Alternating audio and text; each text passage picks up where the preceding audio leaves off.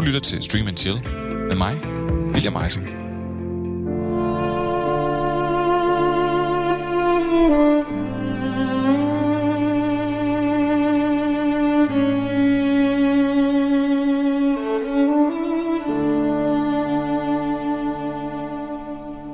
var lidt forskelligt, hvordan filmen lige præsenterede det. Var det i starten af filmen, eller endnu bedre, efter min mening, i slutningen af filmen. Lige meget hvad, stod der oftest det samme, bare lige med nogle andre ord. Denne historie er baseret på virkelige hændelser. Det gav altid et sug i maven øh, for mig, når det skete. Og i mit hoved så blev det, jeg lige havde set, ofte 10% bedre. Fordi det var virkelighed.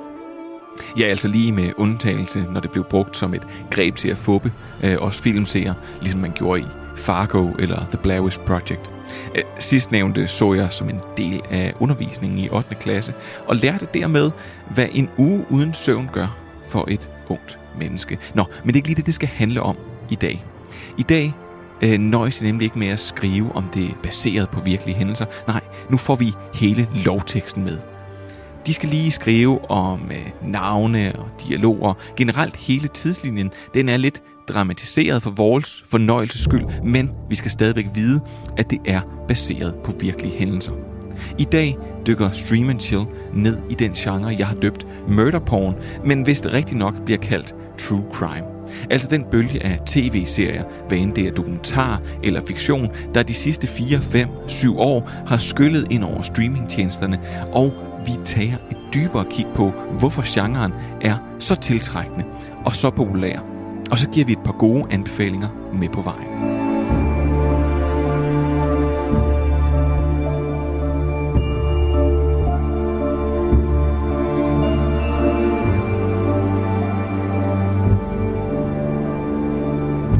Velkommen til Stream and Chill True Crime Sommer Special. True Crime er stødt, en stødt voksende genre, og øh, aldrig en genre, der sådan rigtig ender på listen over mine egne favoritter. Det er navnet murderporn. Men ikke desto mindre er det en genre, der fortjener lidt kærlighed og helt sikkert noget opmærksomhed. Og til at give den kærlighed, opmærksomhed og løfte gardinet lidt og afsløre, hvordan pølserne bliver lavet, har jeg inviteret en mand, der har været inde over en dokumentar eller to i sin karriere, så jeg vist ikke sagt for meget. En af dem var blandt andet Armadillo. Nu har jeg sagt for meget, og det er selvfølgelig øh, Aarhus Filmbys godfather, uh, Ronny Fridjof. Velkommen til, Ronny. Tak, William. Og... Jeg glæder mig altid til din introduktion, for der kommer altid noget nyt frem, jeg ikke vidste om mig selv. Sådan er det. Så skulle ja. du google dig selv lidt mere. Ja, det, det, det, bør, ja. det bliver nødt til. Uh, min anden gæst kan man også google, og uh, man kan umiddelbart sige, at hun ikke er dokumentar-typen. Hun kan bare lide at finde på og finde på. Alligevel er hun velbevandret i genren, og er skidegod til at skrive manuser, og det er jo meget heldigt, for det er sådan set hendes job. Stort øh, velkommen til dig, Sofie Krog manuskriptforfatter. Tak skal du have.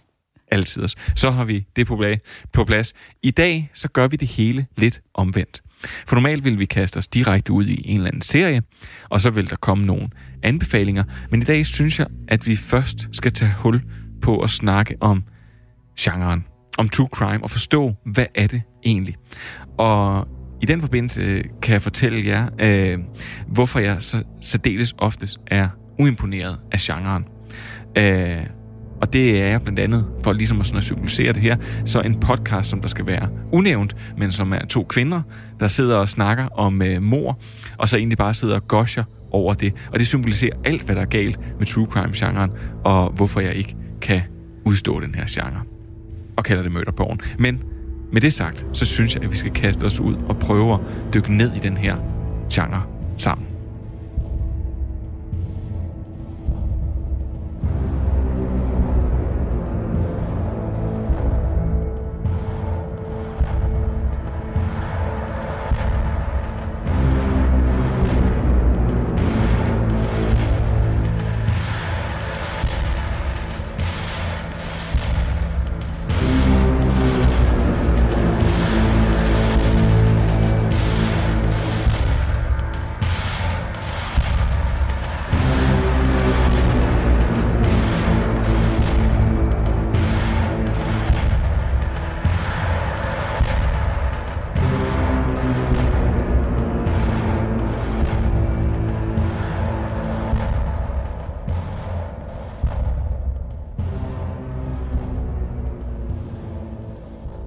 Man kan vel sådan set sige, at der findes øh, tre slags true crime, hvis vi kigger på tv. Der findes fiktionsudgaven, hvor man øh, dramatiserer det hele lidt.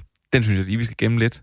Øh, så er der den anden, som er en lidt mere almindelig dokumentar, der, fælder, der fortæller en historie, og den gemmer vi også lige lidt. Og så kommer vi til den rigtige, øh, det jeg synes egentlig er det rigtige true crime. Det er der, hvor de opklarer sager. Og det er den mest spændende, synes jeg. Og Ronny, du er den mest erfarne i øh, dokumentargenren af os. Prøv at fortælle os, hvordan, øh, hvordan laver man sådan en dokumentar? Som regel med dokumentar, så, så, så følger man virkeligheden, som den sker. Og i øh, det her tilfælde, og også med de fleste, eller faktisk med stort set alle true crime dokumentarer, der skal man jo øh, på en eller anden måde øh, lave det spændende, hvad der er sket. Og øh, jamen, man skriver faktisk et manuskript. Øh, så, så det er jo, du, du sætter dig ned og skriver det fuldstændig, som du ville gøre, hvis det var fiktion. Bortset fra, at du nu har en virkelighed at forholde dig til. Ja, og det er nemlig det her med sådan at forholde sig til en virkelighed. Ja. Fordi det er det er der, hvor nogle gange de her, øh, de her dokumentarer her, de bytter lidt på tidslinjer og mm. gør nogle forskellige ting, for at vi ligesom skal forholde os i suspense, kan man jo sige, i, i spænding. Ja, og der er jo, der, der, vi har også snakket lidt om det før, i forhold til at, at genskabe noget, eller i det hele taget, hvordan man kan manipulere med virkeligheden, når man laver dokumentarfilm. Og jeg synes, jeg synes jo, det er øh, helt okay at gøre øh, i underholdningens navn. Dog er det således, at man skal lige have den der disclaimer med, som du også snakkede om her i introduktionen, at man ligesom fortæller, øh, hvor meget eller hvor lidt. Nogle gange er det baseret på, nogle gange er det jo stort set, som det er sket. Og så er der også øh, en, en tolkning omkring, er det her noget, som er historisk vigtigt, men ikke ændrer virkeligheden omkring? Altså det vil sige, at man som skaber har et ansvar at sige, jamen laver jeg underholdning nu, eller laver jeg et historisk dokument? For det er klart, hvis du laver et historisk dokument, så må du ikke fuck med virkeligheden. Fordi så, så efterlader du noget, som folk tror var virkeligheden, men som det ikke var. Hvad kunne et eksempel være på det? Øh, et eksempel kunne være, at øh, du at en person for eksempel siger eller gør noget, øh, et citat, som er enormt vigtigt for den persons holdning, men som personen aldrig har sagt.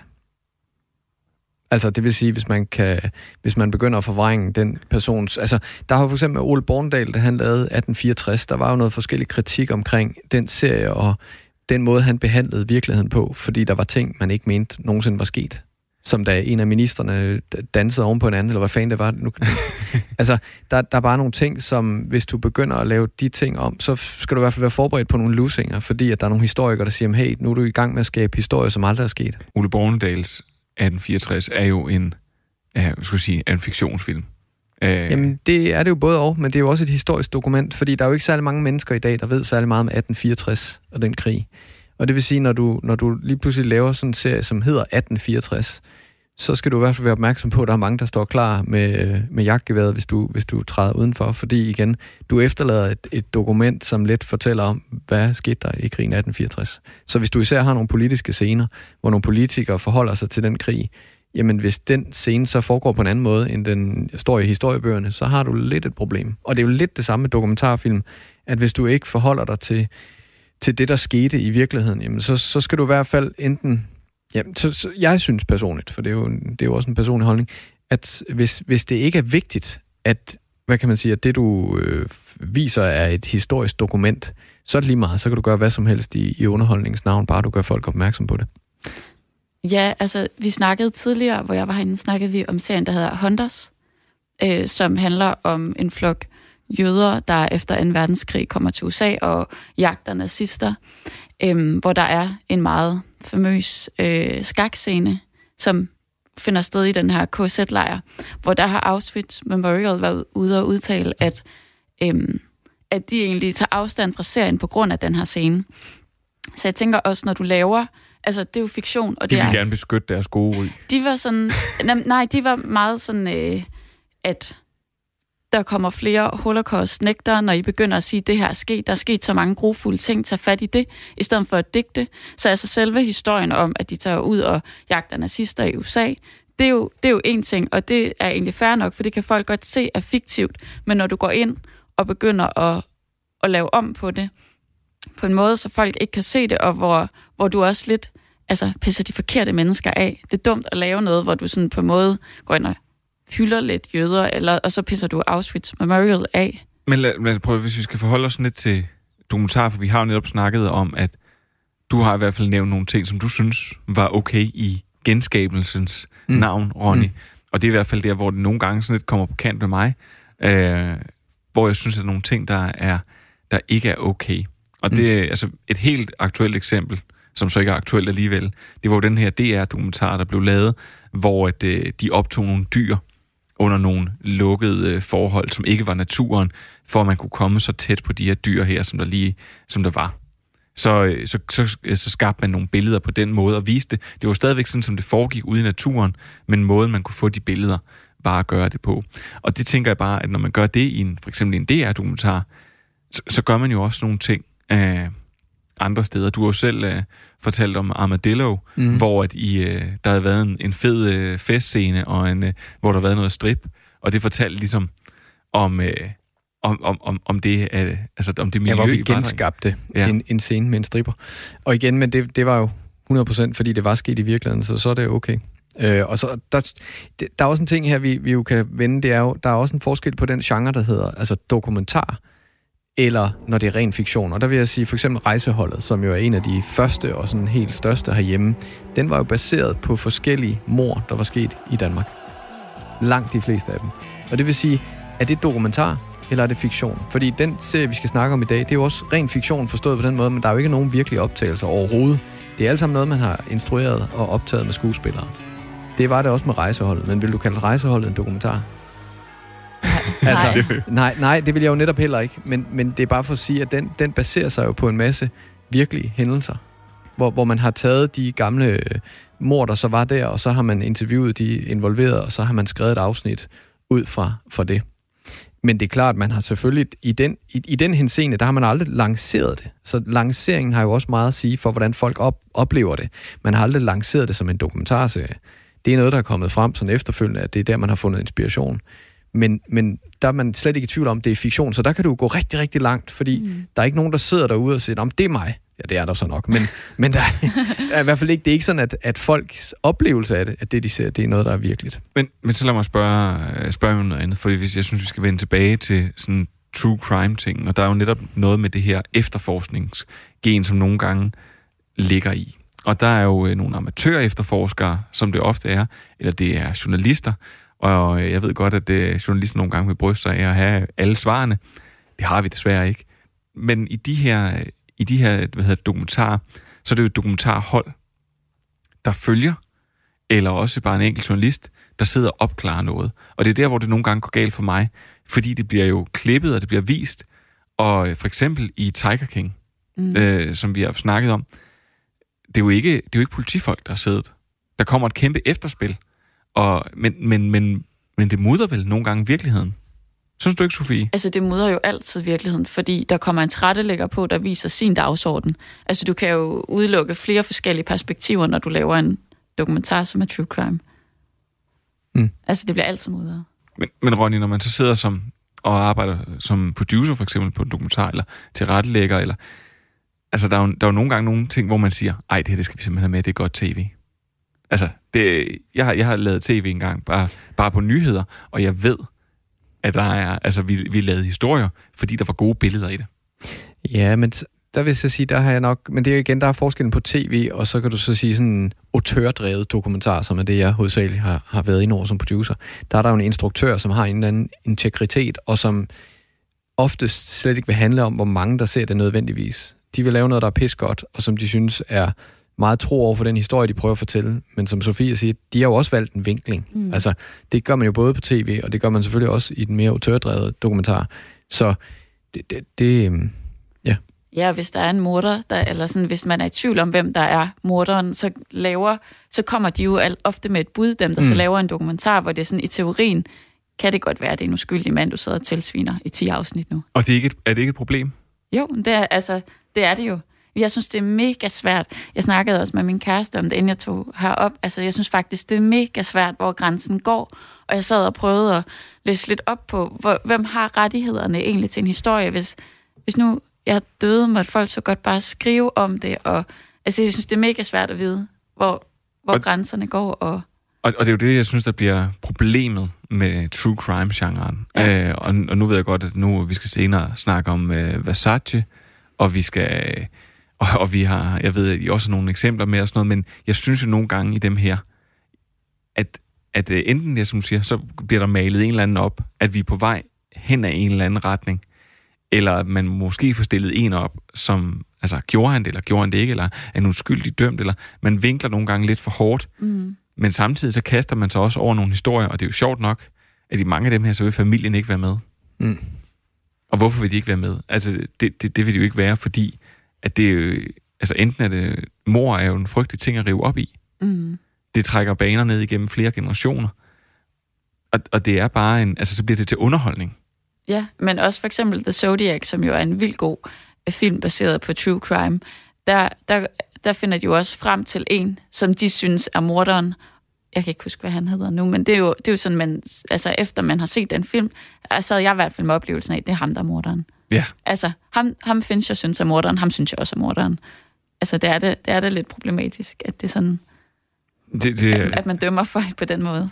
Jamen, fuldstændig. Og, og, og så kan der, man kan sige, så kan der være så mange, så kan der være så mange klare øh, beviser måske, eller ting og sager, men, men så længe der ikke er, altså så længe personen ikke er dømt.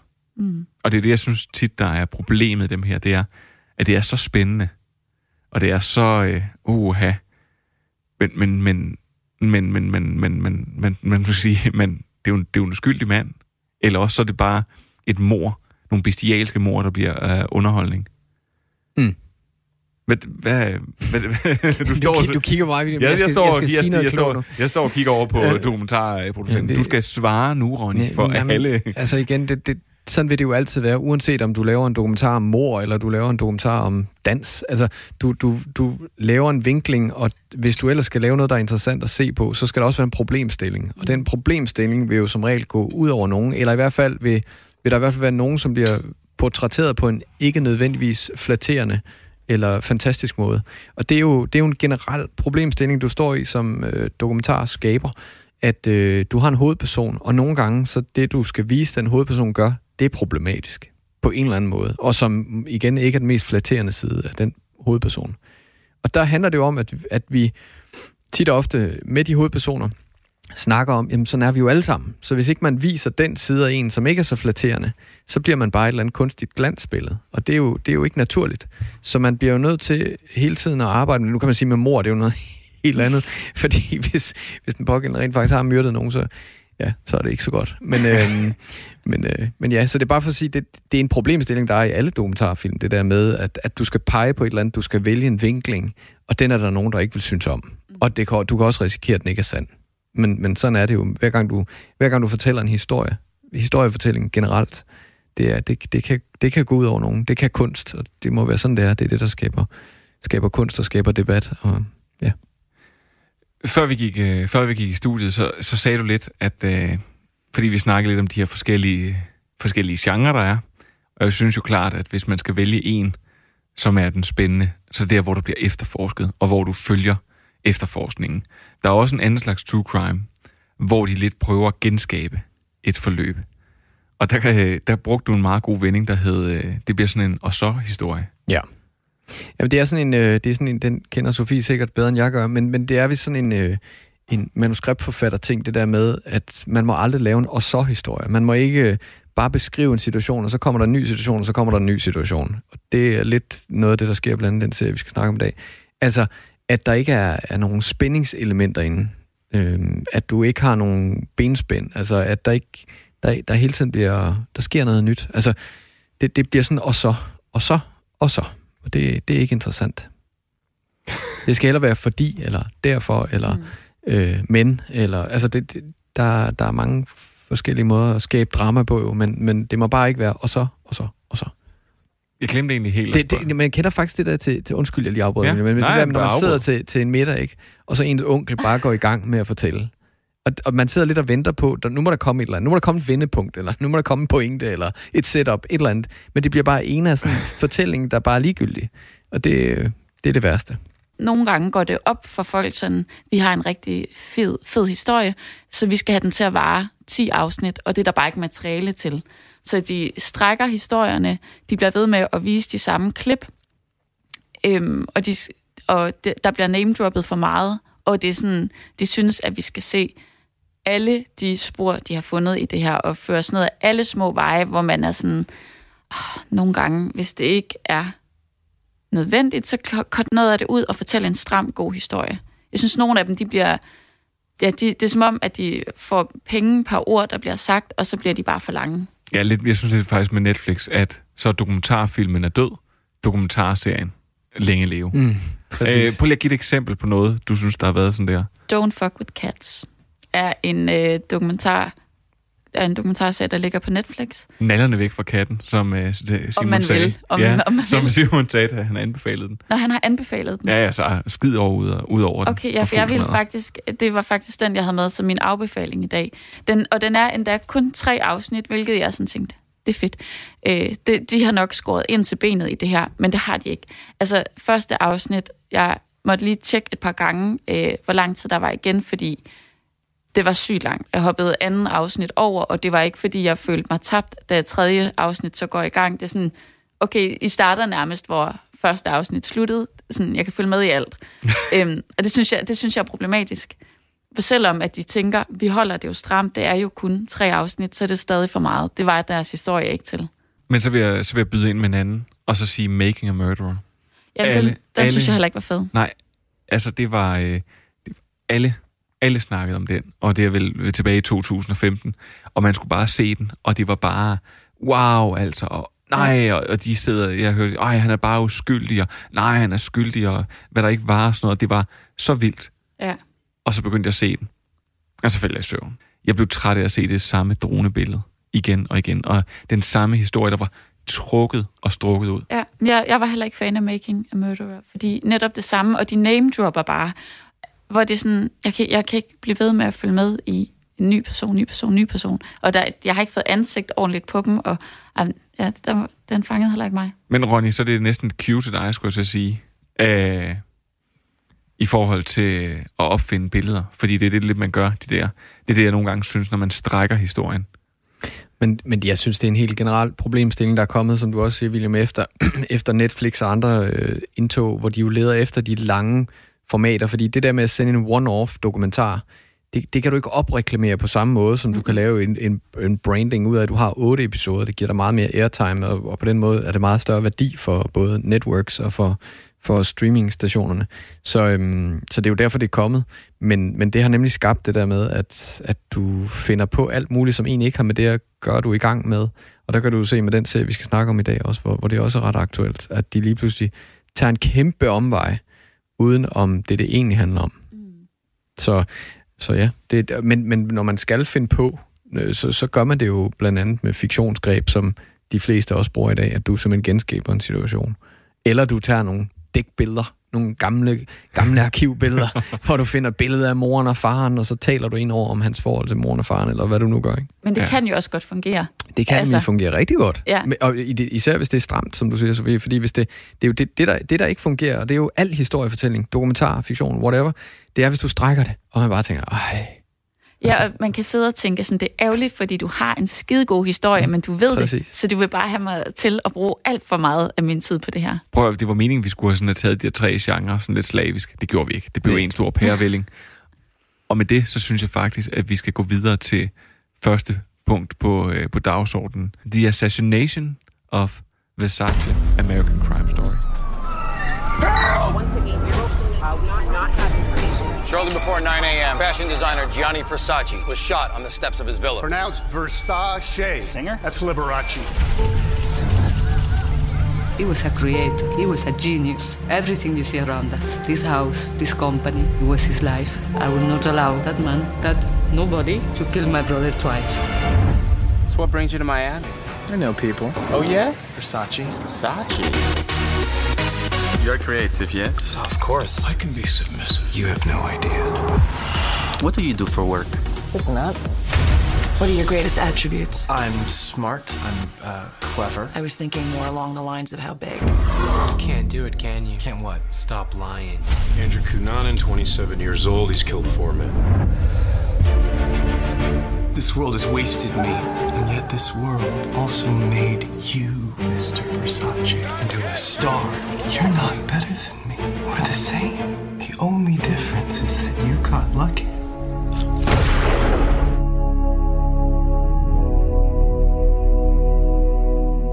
Den 15. juli 1997, efter at have gået fra sit hjem i Miami Beach, Florida, og hen til en kiosk for at købe flere modeblade, bliver den italienske modedesigner Gianni Versace skudt, da han er i gang med at låse porten op til sit hus.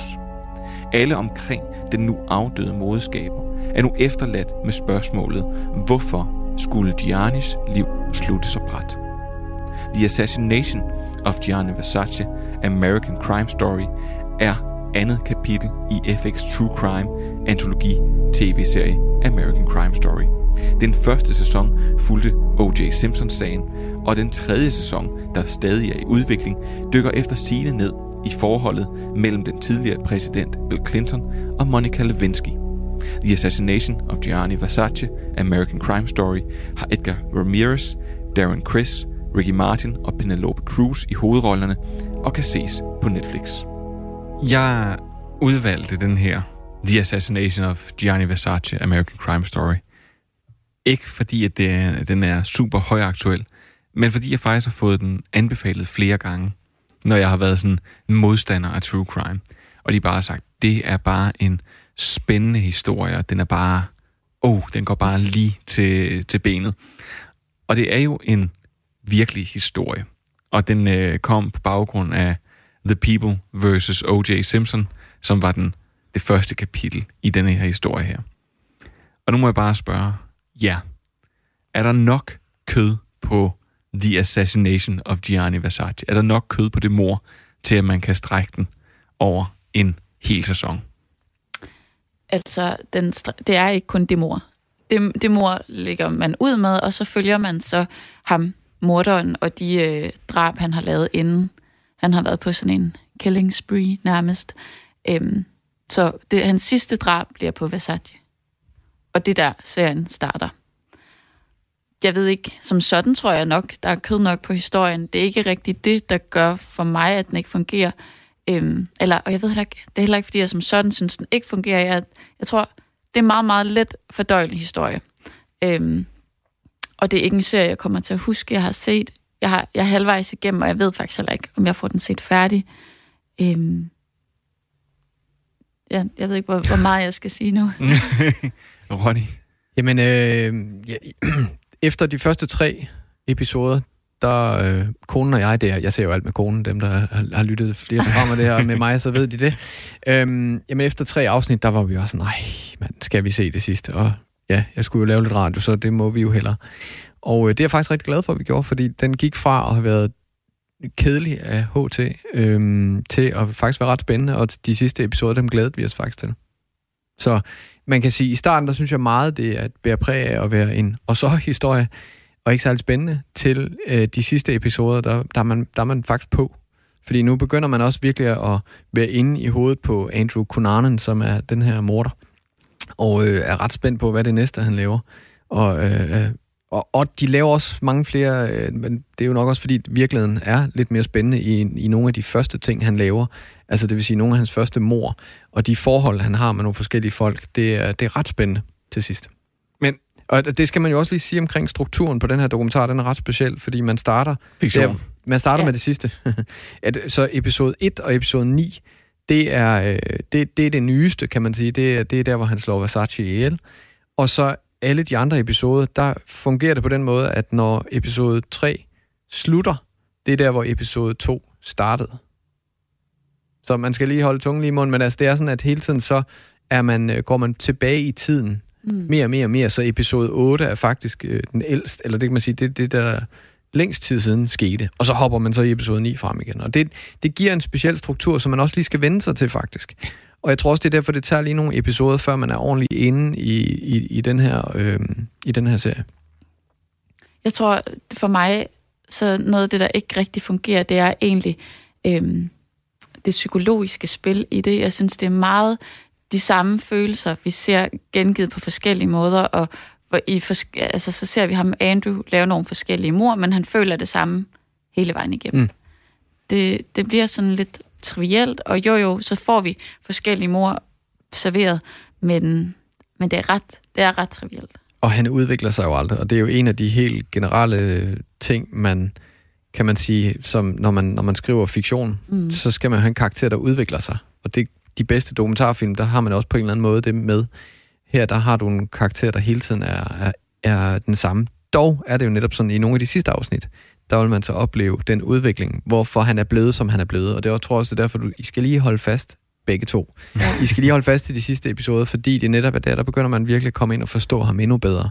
Og det er jo der, det begynder at blive interessant. Men en ting er, at man i sådan nogle historier her tager udgangspunkt i en sand historie.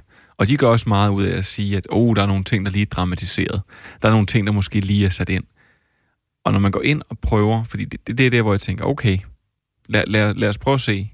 Øh, jeg har fanget så lang tid, jeg har fanget af det her. Det var ikke særlig lang tid. Mm. Så, tæ, så tænker jeg, okay, hvor meget historie får jeg i den her? Og det, som det jo så egentlig viser sig, det er, at jeg får afsnit 1 og afsnit 9. Og derefter, så er det nogle meget, meget små brudstykker, som de har tolket, altså, og når jeg siger tolket, så overtolket og gættet, fordi ham her, Andrew Cunanan, altså, man har jo aldrig rigtig afhørt ham, man har aldrig rigtig gjort noget, så derfor så er der et kæmpestort spørgsmålstegn ved rigtig mm. mange ting, ved motivationen og ved nogle ting. Og så er det jo altid, at der er nogle, godt, der sidder nogle kloge hoveder. Det kan være, at de var journalister eller sådan noget sikkert, og så har gættet sig til nogle ting. Og det er det, jeg synes, at den her bærer alt for meget præg af. At det bliver, det bliver et gætværk. Jamen også hvis du siger, at og I skal holde tungen lige i munden, fordi de sidste afsnit bliver fede, altså så kan man jo faktisk hoppe afsnit 2, 3, 4, 5, 6, 7 over, fordi det er jo bare, det er jo bare mor, ny mor og ny karakter. Det er jo ikke, det er jo ikke fordi man så ikke forstår. Altså nu er det ikke en serie, jeg kommer til at anbefale folk at se, medmindre de er der, hvor de har set alt andet agtigt, ja. eller i hvert fald alt andet godt. Ja. Øhm, det, det er sådan en af de der medium-serier, som kommer til at gå under radaren for mit vedkommende i forhold til at anbefale, fordi igen, det, den, jeg selv har så lidt tid at bruge på serier, at øh, hvis jeg får en anbefaling, så forventer jeg også, at det er virkelig godt, så jeg vil heller ikke øh, give den her videre, men, Nej. men det er bare for at sige, at den bliver bedre til sidst. En ting, jeg synes, den gør rigtig godt, og det er jo igen, øh, når vi til sidst skal snakke om, hvem, hvem, hvem skal så eventuelt se den her, nu tager jeg så hul på det nu, men det er jo, at den giver, et, øh, den giver en miljøbeskrivelse Mm. af Versace-firmaet, og den måde, det er bygget op på, og den måde, de, de kørte nogle ting på. Det var jeg ret fascineret af, og ret, altså det synes jeg var meget interessant at følge med i hele den, den historie. Og det, det var sådan noget, jeg, jeg googlede bagefter, skulle lige det mere kende, og, og jo også øh, Penelope Cruz, der spiller Versace's søster, hun gør det jo fantastisk, og skulle også lige ind og se bagefter, hvordan, hvordan var hun i virkeligheden og sådan noget. Så jeg engagerede mig mere, og det betyder, at der er et eller andet, der, der er blevet interessant nok her, og, og jeg var også inde i går og se, hvor meget alt det, jeg har set her, er egentlig sandt. Og faktisk var det forbavsende at opleve, at der er rigtig mange detaljer med i den her ting, som er rigtige. For eksempel er der, der da Versace bliver skudt, der i serien her, der ser man sådan en hvid due, der ligger og er skudt også, og man tænker, okay, det var godt nok lige i overkanten symbolik der, ikke? Så er det fandme sådan, det er sket i virkeligheden. Ja. Så, så der var en due, der blev skudt samtidig, øh, og lå død ved siden af Versace. Og jeg tror, det er det, der er problemet for mig nogle gange, det er, at i det her, netop at du siger, at man skal ind og google, Mm. ligger der en død due. Fordi det, er ret, det bliver bare, øh, med sådan et nogenlunde semi-erfaren serieøje, bliver det bare ret hurtigt tydeligt, at der har altså været nogen, der har haft en helt stor digterhat på, i forhold til den her serie, i forhold til mange elementer. Og det er også okay, der er det. Men samtidig med det, så har man castet Penelope Cruz, som spiller rigtig, rigtig godt, Mm. og som, hvor man til at starte med tænker, det ser simpelthen for mærkeligt ud, indtil man finder ud af, okay, det er fordi hans søster ser sådan ud i virkeligheden. Mm. Man har castet øh, Ricky Martin, man har castet nogle skuespillere, som generelt ligner de her mennesker Mm. rigtig, rigtig Mm. godt. Mm. Så jeg skal have et indtryk af, at det her, det er så virkelighedstro som overhovedet muligt. Altså det er lidt ligesom øh, den der øh, Ted Bundy-film, øh, der var med ham, øh, den rigtig, rigtig... Zac Efron. Ja, Zac Efron. Som egentlig også lignede Mm. den, øh, den rolle, og som egentlig også, altså det passede rigtig godt have castet ham. Jeg synes bare, at her der begynder man at forvride nogle ting, og jeg synes, at man strækker det. Ej, hvor man strækker det. Og når du siger, altså det, det er jo både en god og en dårlig ting, du siger, for du siger, der skal være plads til, eller, eller der, der bliver plads til, at man kan forstå, hvordan hele firmaet det er opbygget. Jo, og sådan en ting, jeg ikke fik sagt, det er, at øh, hele det homoseksuelle miljø dengang, det, det kommer man også ret meget ind i, fordi man følger hver enkelt af dem, han ligesom har slået ihjel, som jo har hver deres vinkel ind i det homoseksuelle miljø. Og det synes jeg faktisk også, at det, det gav mig også et indblik, jeg ikke har haft før der. I, og i forhold til at, at få et indblik i, hvor svært det må have været dengang, hvor det jo, det at springe ud af skabet var en kæmpe ting dengang. Mm. Ikke? Altså, det at Versace på et tidspunkt laver et interview, det er med i serien her også, hvor han ligesom har taget det valg at sige, nu laver et interview, hvor jeg fortæller om det her. Det, altså, og der synes jeg bare, der, der er no, igen nogle miljømæssige øh, betragtninger i den her serie, som jeg synes er ret interessant, og som jeg fik noget ud af at se i hvert fald. Men, men der er ingen tvivl om, den kunne være lavet på, som en spillefilm, den her serie. Og så, øh, fordi du kan også høre traileren. Det er jo en pissegod trailer, du spillede der. Men, men det, der, der er bare lige ni, ni episoder, det, det er spredt ud over, ikke?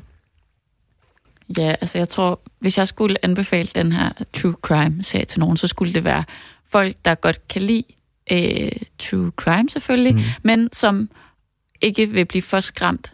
Fordi jeg synes faktisk heller ikke, den har øh, den uhygge og, og spænding, og, som mange af de andre har. Altså selvom at man ser nogle makabre mor, der er en, der bliver smadret med en hammer, øh, altså så bliver jeg ikke bange. Jeg, jeg, ham, ham med hovedpersonen, hovedpersonen Andrew, jeg er ikke skræmt over ham. Altså, det er så unuanceret spillet, at ja, det, er sådan, det er bare sådan lidt fredagsunderholdning. Lidt fordøjelig fredagsunderholdning. Og du siger lige præcis det, som jeg synes, at den her genre her, den gør rigtig, rigtig dårligt. Men jeg faktisk også godt vil indrømme, at kan gøre rigtig, rigtig godt. Det er, at den kan være utrolig, utrolig spændende. Enten det, eller også så kan den lave, altså slå et meget, meget stort brød op, som ender med at blive sådan en halvbagt klæ omgang. Og det er det, jeg synes faktisk, jeg tror, det er det, jeg synes, at øh, Versace-serien øh, her er et problem på. Det er det, jeg føler, at den har taget en 3-4 timer af mit liv, og den kommer ikke til at få mere overhovedet. jeg, jeg synes, der, der, der mangler bare, der mangler basically, så mangler der bare noget mere. Der mangler noget kød på den her historie.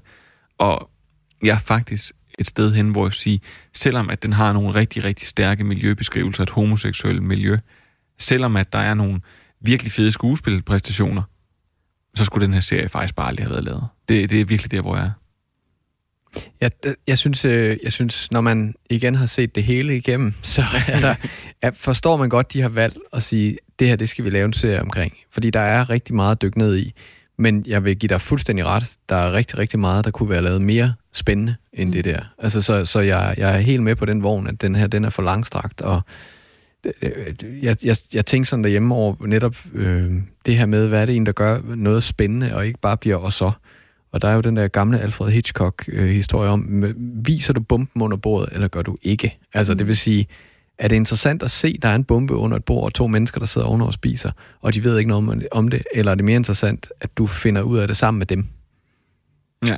Det, det, og det, altså, og på den måde kan man sige, det, der er mange måder at gøre ting interessante på, og her har de bare ikke været dygtige nok. Øh, og så kan man sige, at det er fordi, de har fulgt virkeligheden, og den bare ikke var spændende nok lige i de første tre episoder. eller, øh, eller hvordan? Nej, jeg, jeg tror, de, har, de, de skulle lige have arbejdet lidt mere på det manus. Prøv at, jeg synes, vi skal finde ud af, hvem den her serie her, den er for.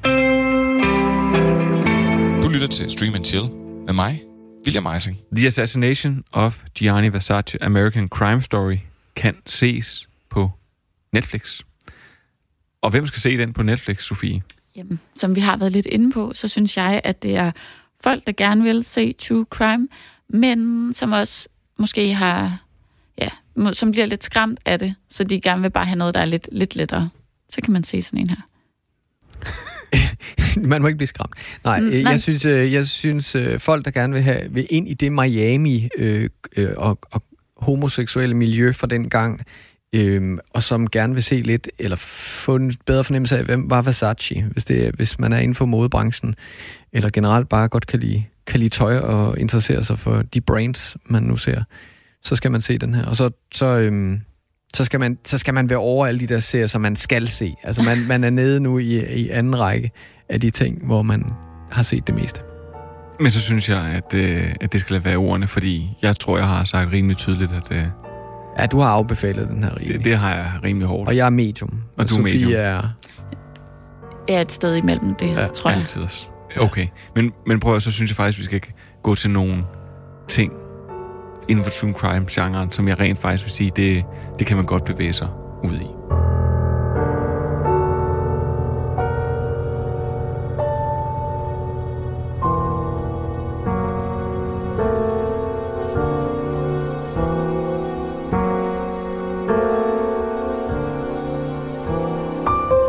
Og Sofie, jeg synes, at, øh, at, du skal, at du skal have lov til at lægge ud. Og komme med en uh, anbefaling.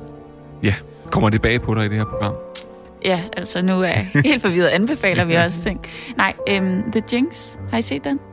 Jeg har, jeg har, jeg har faktisk, det er sådan en, jeg har på min liste, som står sådan forever-agtig, at den skal man se. Men det er faktisk den, der er med til virkelig at starte noget af det her. Den er også vanvittig god. Den handler om en øh, rigmand, Robert Durst, som øhm, kom, ja, han kommer bare fra en af USA's rigeste familier, øhm, og bliver beskyldt for at slå sin kone ihjel først, øh, og bliver frikendt, og bliver også anklaget i nogle andre morsager, og bliver frikendt.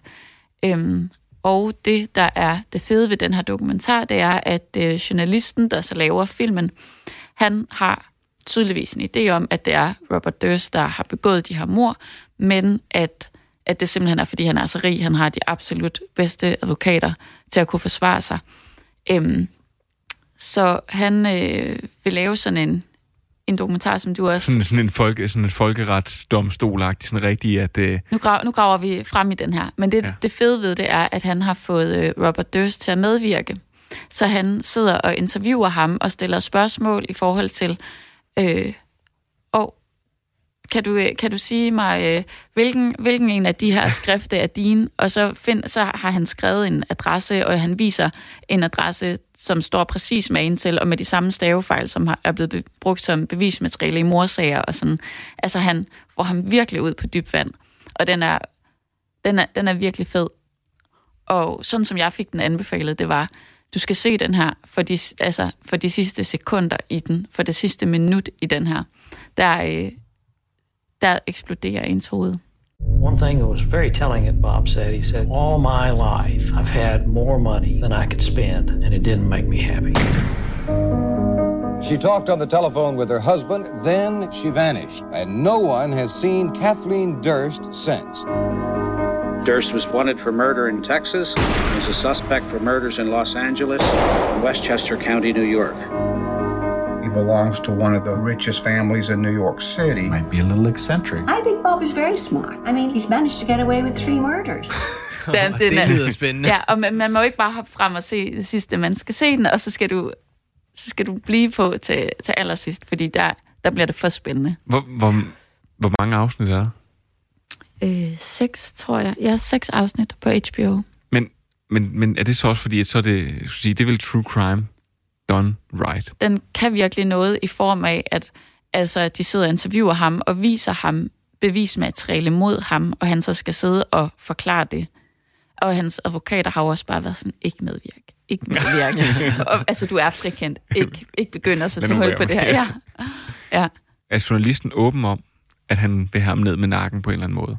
Altså jo ikke over for ham, nej, nej, men det er nej, men... meget, meget, meget tydeligt, at det er det, det, det, er det han prøver på. Sådan helt de office at så cutter den til ham, så sidder han derinde bag nogle patienter og siger, ej, jeg vil gerne have med. ja, det er fordi, nej, ej, det er ikke på den måde. Jeg synes faktisk, den er øh, lavet meget stilfuldt. Også, altså, den er også pæn at se på, selv når det er sådan interviewbilleder, så det er meget sådan flot stillet op, og den er god. Den, den skal vi se. Ja, Jinx. det synes jeg.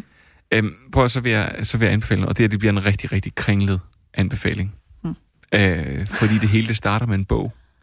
Oh. Øhm, øh, men det starter med en bog om cykling. Og det er igen, så kommer vi tilbage til, at jeg faktisk virkelig ikke kan lide den her genre her. Jeg må også være helt ærlig omkring at sige, at jeg kan godt lide et godt mysterie.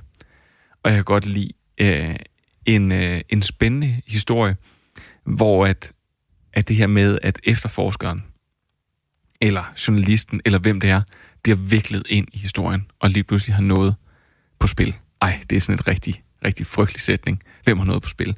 Men det har David Walsh, da han øh, i en, øh, i, øh, det, jeg tror det første øh, Tour de France, hvor Lance Armstrong er med, sætter sig ned og så begynder at interviewe ham. The first time I met Lance was on the 1993 tour. It's your first tour. You're 21 years old. You're the youngest rider in the race.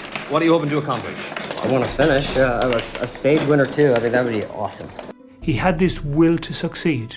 You know, he said to me at one point in the interview, he said, "You know, the the the team bosses tell me I'm here to learn because I'm a first year pro. I ain't here to learn. I'm here to win. I'm here to do something." And I'm thinking, "Wow, this kid means business." Og øh, han oplever en meget, meget anderledes cykelrytter, end han nogensinde har oplevet før. Og øh, Lance Armstrong øh, får så øh, kraft, og øh, jeg skulle sige, resten af historien kender alle folk jo, at han vinder en masse Tour de France, og så var han i virkeligheden dopet. Men David Walsh, han tror ikke rigtigt på noget tidspunkt på Armstrong. Og han bliver ved med at gå ham i bedene. Og han bliver ved med at, at jagte alle de her historier her. Og, og det, der udfolder sig bagved, er, øh, er en, en vanvittig historie. Fordi den, det, som den her bog gør, det er, at den lige pludselig tager et hop. Helt tilbage i tiden til da David Walsh, han er øh, en ung øh, journalist, der dækker øh, cykling og bare synes, at det er fedt, og møder øh, en af de her store øh, irske cykelhelte, som dengang var. Der var blandt andet Sean Kelly. Og han kan høre, da Sean Kelly han hopper op på sin cykel, at øh, det rasler om i hans lomme. Og det er fordi, det er sådan en lille æske. Og det han ligesom insinuerer der, det var, at der højst sandsynligt, højst sandsynligt så øh, lå amfetamin i. Fordi det tog cykelrytteren dengang. Men, men det anerkender han bare ikke, fordi det er jo cykelsporten. Og nu her, så mange år efter, dækker han øh, cykelsporten, men han dækker det meget intensivt for at jagte det her med doping. Og han er ved at blive fyret, og han er ved at blive alt muligt, og det er en, det er en historie, hvor at, at ikke kun jagten er sindssygt spændende, men også hvor han selv bliver, altså han, vil, han, han går så meget ind i det, så han selv, øh, altså, så han selv er viklet ind i den her sag her. Og der er blandt andet også en fuldstændig vanvittig scene, hvor at, øh, at man lige pludselig sidder og læser om Lance Armstrong og alle hans triumfer. Næste kapitel, det handler om David Walters søn, der dør. Hmm. Som dør på, øh, ved at køre galt på cykel øh, hjem fra, øh, fra fodboldtræning. Og, og, altså, det, er sådan, det er en sindssyg historie. Og med det, så vil jeg gerne springe hen til den. Altså, jeg vil altid sige, at man skal altid læse uh, The Program, Seven Deadly Sins, My Pursuit of Lance Armstrong. Den kan man altid læse. Men med det, så øh, vil jeg gå hen til den reelle anbefaling, som hedder I'll Be Gone in the Dark, som man kan se på HBO Nordic lige nu. Men den her historie handler igen om en, der begynder at vikle sig selv ind i det her. Og det er faktisk øh, Patton Oswalds kone, Michelle McNamara. Og øh, hvis man kender lidt til historien, så ved man godt, at han havde, ved at nu lige understrege, en kone, som var sådan en true crime øh, forfatter, sådan en amatør detektiv. You'd heard of Zodiac Killer. You'd heard of Son of Sam. The Golden State Killer was one of the most prolific, violent serial rapists and eventually a murderer. And the tragedy of this case to me is that it's not better now. Og hun går ind i mange sager, og det viser sig faktisk, at hun skriver noget omkring en kidnapning, hvor hun har siddet og set, og lige pludselig hun skriver i hendes øh, øh crime-blog, at øh, det er sikkert den og den, eller det kunne være, at det var den samme, i forhold til, at det er det samme MO, altså det samme kendetegn ved den her kidnapning af en dreng. Og det er ganske rigtigt. Så viser det sig, at da politiet de eftersøger i det her område åbner, så åbner de, øh, de banker på øh, døren til noget, så åbner der døren, og det er ham, der er blevet kidnappet for fem år siden, og inde i det hus, der er den dreng, der er så blevet kidnappet nu. Så hun kan altså sit kram. Og i det, så begynder hun så at eftersætte en, som de kalder The Golden State Killer, som har voldtaget 50 kvinder, øh, og som har øh, og som har slået, jeg tror, 10 ihjel. Og det, der øh, driver mig i den her, det er for det første, at, at, at hun er så passioneret omkring det, og hun, den måde, hun gør det på, og det nemlig handler meget om efterforskningen. Men det, som jeg også er rigtig, rigtig spændende, og grund til at blive nødt til at se den her, og det synes jeg ikke tager noget væk fra det, det er jo, at øh, rigtig, rigtig tragisk, så i 2016, så tager hun en, øh, øh, nogle forskellige, helt almindelige medicamenter, og, tager, og, og så sker der det, der, kalder, øh, der kaldes en fejlagtig, øh, eller, nej, undskyld, ikke en fejlagtig, en tilfældig overdosis. Og det dør hun af. Og på det tidspunkt, så er, øh, hvad hedder det, så hendes bog er ikke færdig, og det er, hvad hedder det, det er den her dokumentarserie heller ikke.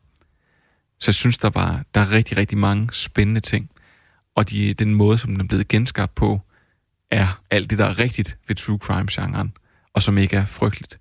Og jeg må sige nu, der, der er to episoder ude, og jeg sidder på kanten af sædet, når jeg ser dem. Fordi det er spændende, og det er medrivende.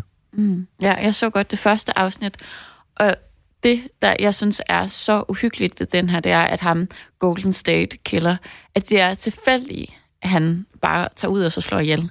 Altså det er tilfældige kvinder, der er alene hjemme, dem tager han ud og voldtager. Men det viser sig så jo netop, at der er jo, og det er jo det, jeg vil sige, det er, der er jo en, en efterforskning i det her. Mm. Det er der, hvor jeg godt kan lide, at de ikke fokuserer på alt den gore, og alt det blodet, og alt, så gjorde han sådan, og så gjorde han sådan. Det er meget mere efterforskning, synes jeg, de kigger på. Jamen, det jeg synes bare, at den er sygt uhyggelig. Jeg kan bedre lide, jeg, jeg kan godt lide, eller sådan, jeg synes, det, det er medrivende, når det bliver mega uhyggeligt. Men når jeg virkelig bliver bange, så er det det der med, når de tager fat i tilfældige. Hvis det er sådan, når man, øh, når man det, er også, det var de her rockere, der var mod hinanden. Okay, fint nok, det kan ikke ske for mig. Men han må ikke bare tage hjem til tilfældige. Det kunne være dig. Ja, ja. det synes jeg var og det, og så det, og det, og det, det er det, der, er, der gør den... Jeg, jeg synes, den er, den er kanonspændende. Og jeg, jeg lovede jer en lang anbefaling, den fik I der. Har vi tid til flere? Vi har tid til flere. Øh, Mindhunters. Ja. Har I set den? Nej. Ja. Nej. Hvad? Jamen altså, prøv at igen, skal jeg gentage det der program også? Nej, men Tre du- børn. Ja, men, Jeg men, godt- jeg forstår- jeg forstår ja, det men godt. Supergirl og sådan noget, du har set. Og det, Ja, men det, det, det, det, Prioritering. det taler vi om en anden dag. Ja. det, er Ej, en helt anden, men- det er en helt anden særudsendelse. Ronnys privatliv. Sofie. Mindhunters. Ja. Den, Ronny, den skal du se. Det, det må jeg så gøre. Ja, jamen det er, der, Hvorfor? der er to sæsoner, og det er uh, Finchers Concepts. Oh. Han har instrueret, jeg tror det første og sidste afsnit, øhm, og den tager udgangspunkt i to FBI-agenter, der tager rundt og interviewer seriemordere, men det, mm. de mordere, de så interviewer, er så baseret på ægte, og det er de her to FBI-agenter sådan set også. De er bas- men Så det er, det er fiktion? Men, men, ja, Fiktion, det er, men det er løst fiktion. baseret. Men den er Ja, løst ja. baseret, men, men morderne, ja, fordi morderne er rigtige, og det er også den måde, som det blev opsporet på. Men som jeg forstod det, så har det været en hel afdeling. Det har ikke kun været to mand. Jeg tror også. Øh, selvfølgelig er der en større historie til, men for at man som seer kan øh, bide på, og der, der er også noget, man følger også med i deres kærlighedsliv udenfor. Og, Ja. ja. altså, der er flere ting til. Øhm, så de har de her to FBI-agenter, og de tager sig rundt og interviewer seriemordere, og det er så dem, der faktisk øh, kommer på begrebet seriemorder. Det, det er dem, der sådan finder frem til, at det er en øh, måde at slå ihjel på. det, der må sige, der er ikke fordi jeg på nogen måde ikke er helt vild med Mindhunter, men bare at sige allerede der. Ikke også? Det er... Øh, ja, der er jeg ret sikker på, at det, at, at det er fiktion. De opfandt også lige bilen samtidig, eller hvad? Øh, ja. Nej, men selvfølgelig er det fiktion, men, men det er jo i den her tid, fordi der er så mange af de der sindssyge mordere. De, der, jeg ved ikke, Son hvad der lige Sam skete. i- Ja, jeg ved ikke, ja. hvad der skete i 70'erne. Men hvor, hvorfor der lige kom så mange af dem. Stoffer. Ja, måske. Men i hvert fald, så er det jo, det er, de er nogle af de, før, eller de, i den her serie, er det dem, der sådan begynder at arbejde med begrebet seriemorder. Og det er faktisk også et tema, de tager op i I'll Be Gone in the Dark. Og den er jo også fra 70'erne. Ja. Eller morsagen. Ja, morsagen, ja. Ja. Men, men jeg, jeg er rigtig, rigtig glad for, at du tager Mindhunter med. Ja. Ja. Også fordi jeg synes, at det der er egentlig, det man egentlig skal se den for, det er, at man skal se den for portrættet af de her mordere, Mm. som er, der har de virkelig gået efter at sige, der skal vi have nogen, der ligner, vi skal have nogen, der opfører sig sådan, og det er voldsomt intenst og voldsomt modbydeligt. Og så det med, at det er Fincher, der har lavet den, synes jeg også gør... Altså, jeg, jeg bliver faktisk bange, som jeg ikke gør ved Versace. Altså, den har sådan en meget mild stemning. Den her, den har sådan den der stemning af, hvis du sætter en mørk thriller på. Altså, den er faktisk ret skræmmende. Jeg ville ikke kunne lide at så se den, og så skulle være alene hjemme bagefter. Men det synes jeg, det siger meget det godt siger om en, meget. En dokumentar. Hvis det er true crime, så synes jeg også, man skal blive lidt bange. Må Ja. jeg anbefale noget? Ja. Tag i biografen. Ja. Jeg har en film, ja, den sidste film, jeg har været producent på, den er i biografen nu. Hvad er det for Den hedder Undtagelsen. Det er Christian Jungersens bog, Nå. der er blevet filmatiseret, og det er en thriller. Det er ikke true crime. Sorry. Jamen, lad det være de sidste ord. og så øh, overlade ellers det sidste til Jean-Luc Picard. You know, back when I was in the academy, we would follow every toast with a song.